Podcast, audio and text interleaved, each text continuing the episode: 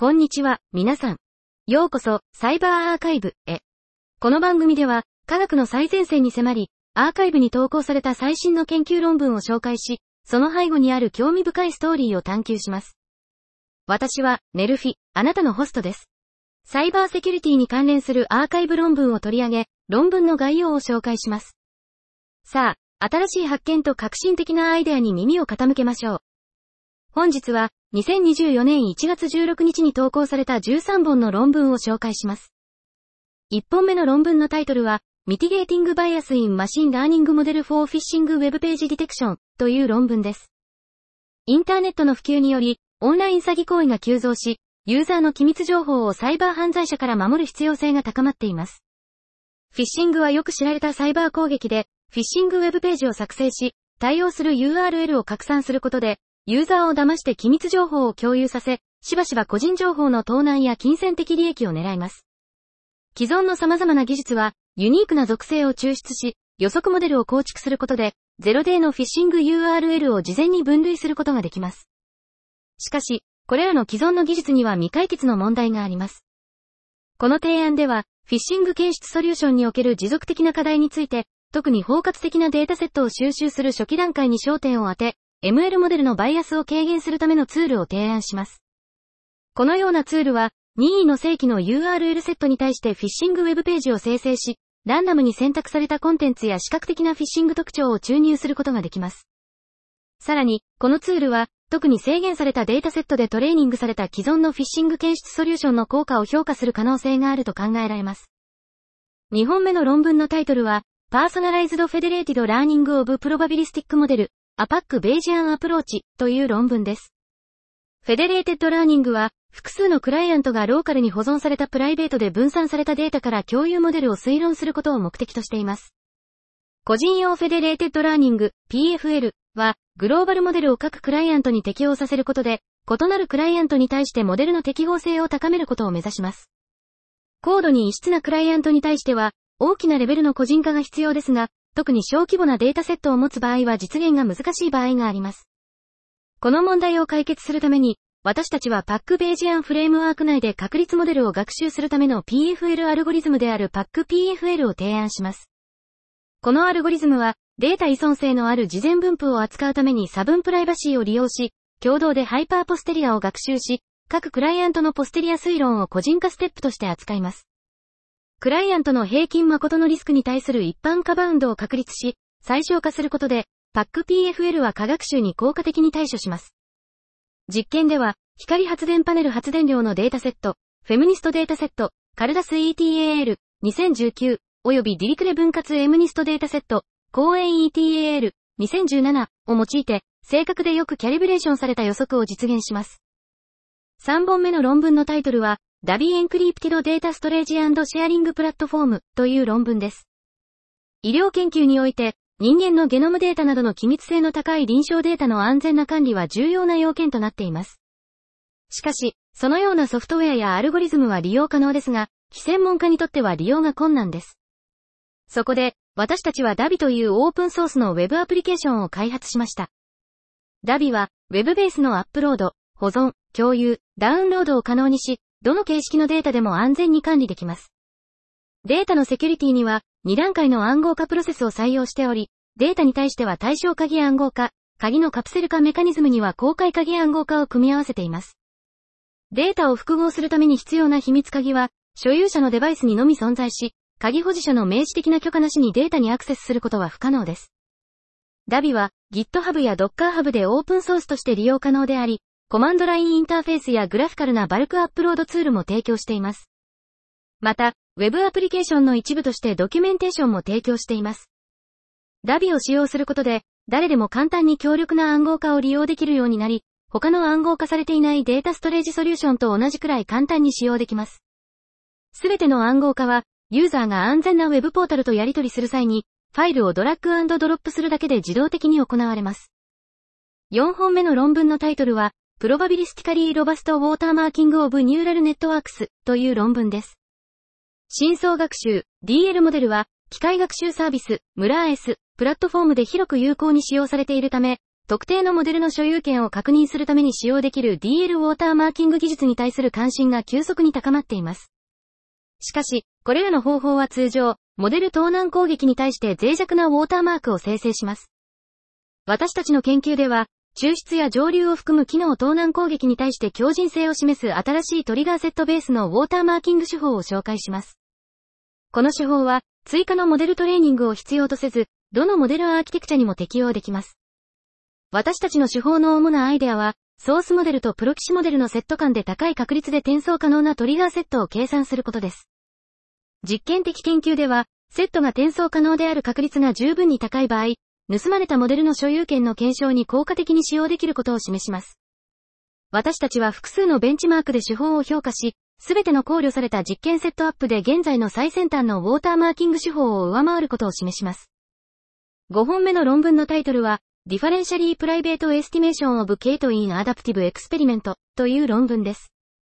適用型実験は、臨床試験やその他のシナリオで条件付き平均治療効果、ケイトを推定するために広く採用されています。実験の主な目的は推定精度を最大化することですが、社会的福祉の必要性から患者に優れた治療結果を提供することも重要です。これはコンテキストバンディットフレームワークでの公開によって測定されます。これらの二つの目的はしばしば対照的な最適割り当てメカニズムにつながります。さらに、患者の健康記録などの機密データを含む臨床シナリオでは、プライバシーの懸念が生じます。そのため、治療割り当てメカニズムには堅牢なプライバシー保護措置を組み込むことが重要です。本論文では、コンテキストバンディット実験における社会的福祉の損失と統計的パワーのトレードオフを調査します。多目的最適化問題の上限と下限を対応させ、パレート最適性の概念を採用して最適性条件を数学的に特徴づけます。さらに、下限に合致する差分プライバシーアルゴリズムを提案し、プライバシーがほぼ無料であることを示します。さらに、推定量の漸近正規性を導出し、統計的推論や仮説検定において重要です。6本目の論文のタイトルは、 Towards Efficient Certified Recovery from Poisoning Attacks in Federated Learning という論文です。 Federated Learning FL は、悪意のあるクライアントが更新を操作してグローバルモデルに影響を与える攻撃に対して脆弱です。FL でこれらのクライアントを検出するための様々な方法が存在しますが、悪意のあるクライアントを特定するには十分なモデルの更新が必要であり、そのため悪意のあるクライアントが検出されるまでに FL モデルはすでに汚染されています。そのため、悪意のあるクライアントが特定された後に正確なグローバルモデルを回復する方法が必要です。現在の回復方法は、I、参加する FL クライアントからのすべての過去の情報と、E、悪意のあるクライアントに影響を受けていない初期モデルに依存しているため、ストレージと計算リソースの需要が高くなります。本論文では、I、すべての過去の情報ではなく選択的な過去の情報に基づいて、E、初期モデルではなく悪意のあるクライアントによって大きく影響を受けていない過去のモデルに基づいて、高い効果的な回復が可能であることを示します。この概念に従って、私たちはクラブという効率的で認証された回復方法を紹介します。クラブは、選択的な情報の保存と適応的なモデルのロールバックに依存するものであり、理論的には、特定の過程の下でクラブによって回復されたグローバルモデルとトレインフロムスクラッチによって回復されたグローバルモデルの差を制限できることを示します。私たちの実験評価は、複数の機械学習モデルと様々な非ターゲット型及びターゲット型の攻撃を含む3つのデータセットを対象に行われ、クラブが正確かつ効率的であり、回復速度とメモリ消費量の両方で以前のアプローチを常に上回ることを明らかにしました。7本目の論文のタイトルは、 On Cryptographic Mechanisms for the Selective Disclosure of Verifiable Credentials という論文です。検証可能な資格証明書は、物理的な資格証明書のデジタル版です。暗号技術によってその真正性と完全性が保護され、資格証明書に含まれる属性や属性に関する述語を提示することができます。プライバシーを保護する方法の一つは、資格証明書の属性を選択的に開示することです。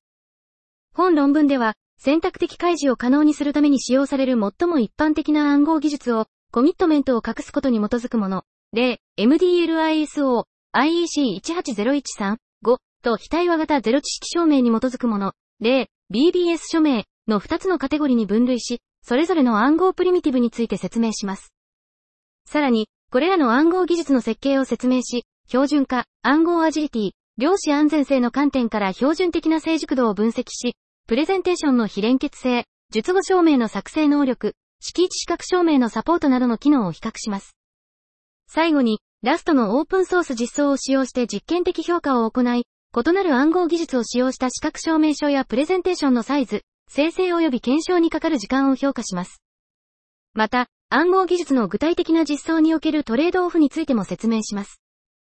8本目の論文のタイトルは、 Differentially Private Sliced Inverse Regression、Minimax Optimality Algorithm という論文です。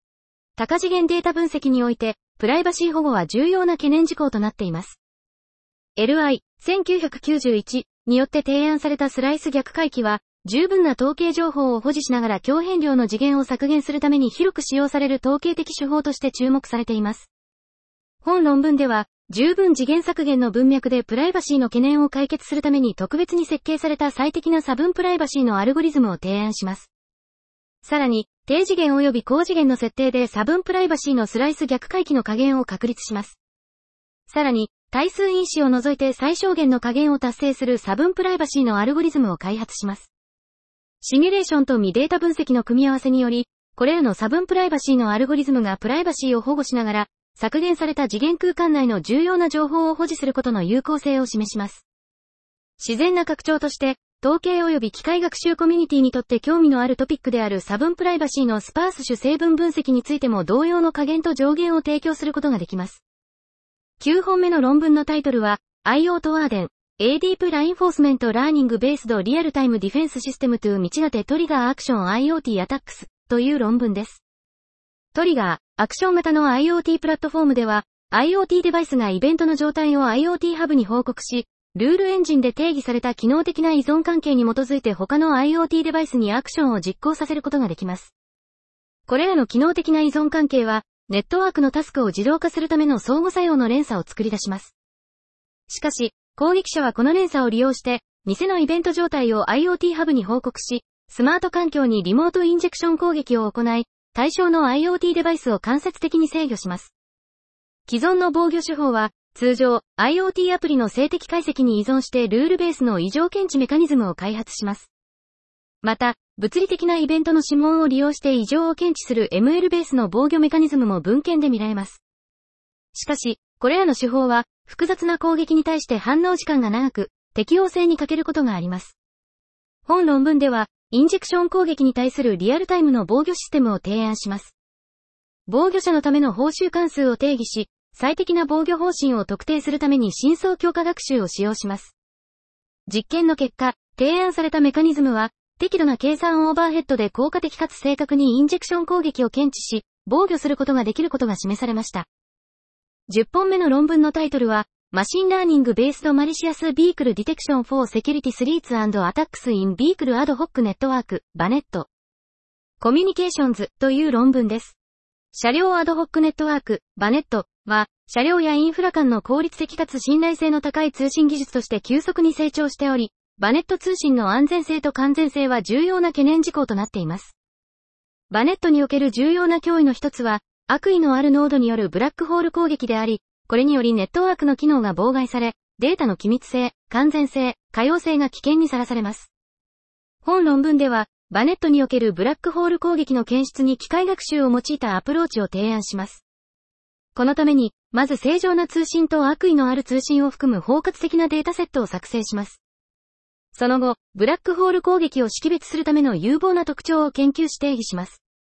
最後に、 Gradient Boosting、Random Forest、Support Vector Machines、K-Nearest Neighbors、Gaussian Naive Bayes、Logistic Regression などの機械学習アルゴリズムを評価します。実験結果は、これらのアルゴリズムが正常なノードと悪意のあるノードを区別することで有効であることを示しています。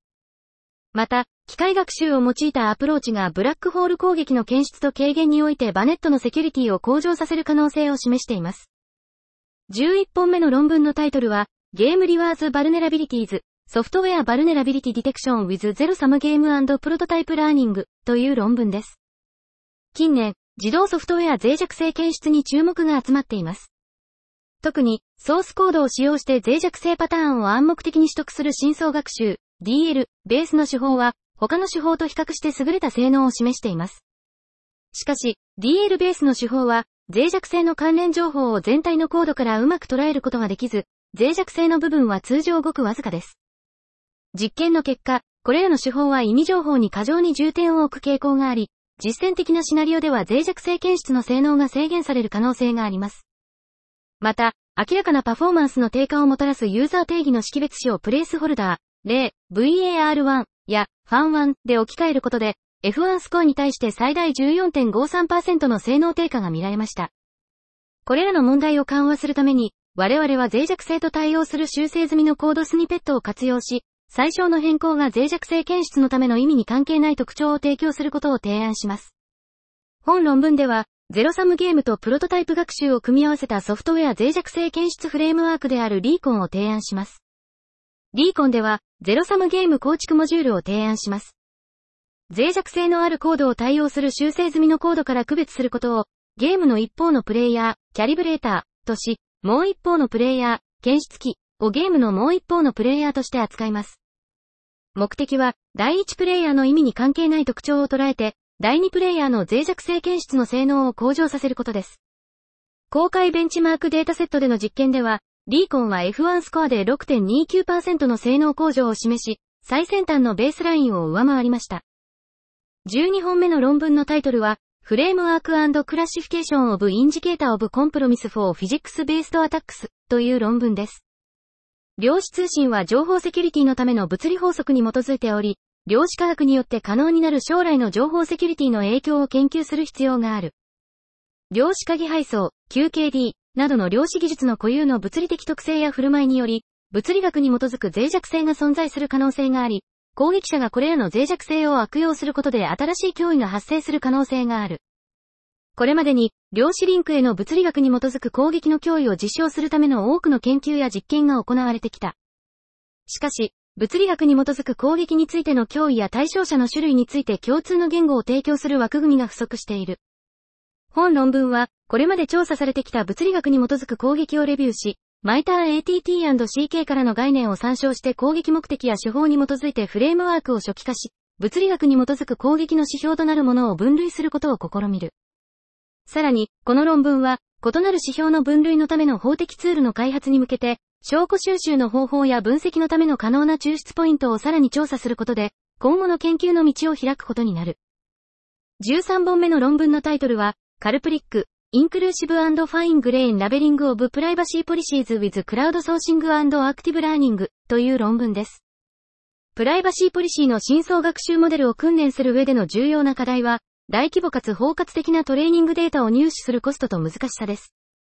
これらの課題に対処するため、私たちは Calpric を提案します。 Calpric は、自動テキスト選択とセグメンテーション、アクティブラーニング、及びクラウドソーシングのアノテーターの使用を組み合わせて、低コストでプライバシーポリシーの大規模かつバランスの取れたトレーニングセットを生成します。自動テキスト選択とセグメンテーションにより、ラベリング作業が簡素化され、法学生などの訓練されたアノテーターと競争力を持つ、Amazon のメカニカルタークなどのクラウドソーシングプラットフォームから訓練されていないアノテーターを使用することができます。また、アノテーター間の一致度も低くなるため、ラベリングコストが減少します。信頼性のあるラベルを持つことで、アクティブラーニングを使用することができ、より少ないトレーニングサンプルで入力空間を効率的にカバーし、コストをさらに削減し、データカテゴリーのバランスを改善します。これらの技術の組み合わせにより、 Calpric は従来の手法よりも広範囲のデータカテゴリーに対して正確なモデルを生成し、より詳細なラベルを提供することができます。クラウドソーシングプロセスにより、 Calpric は一つのラベル付きテキストセグメントあたり約0.92から1.71ドルのコストで信頼性のあるラベル付きデータを取得することができます。 Calpric のトレーニングプロセスは、9つのデータカテゴリーにわたる16000のプライバシーポリシーテキストセグメントのラベル付きデータセットを生成します。本日の紹介は以上となります。それでは、また明日お会いしましょう。さよなら。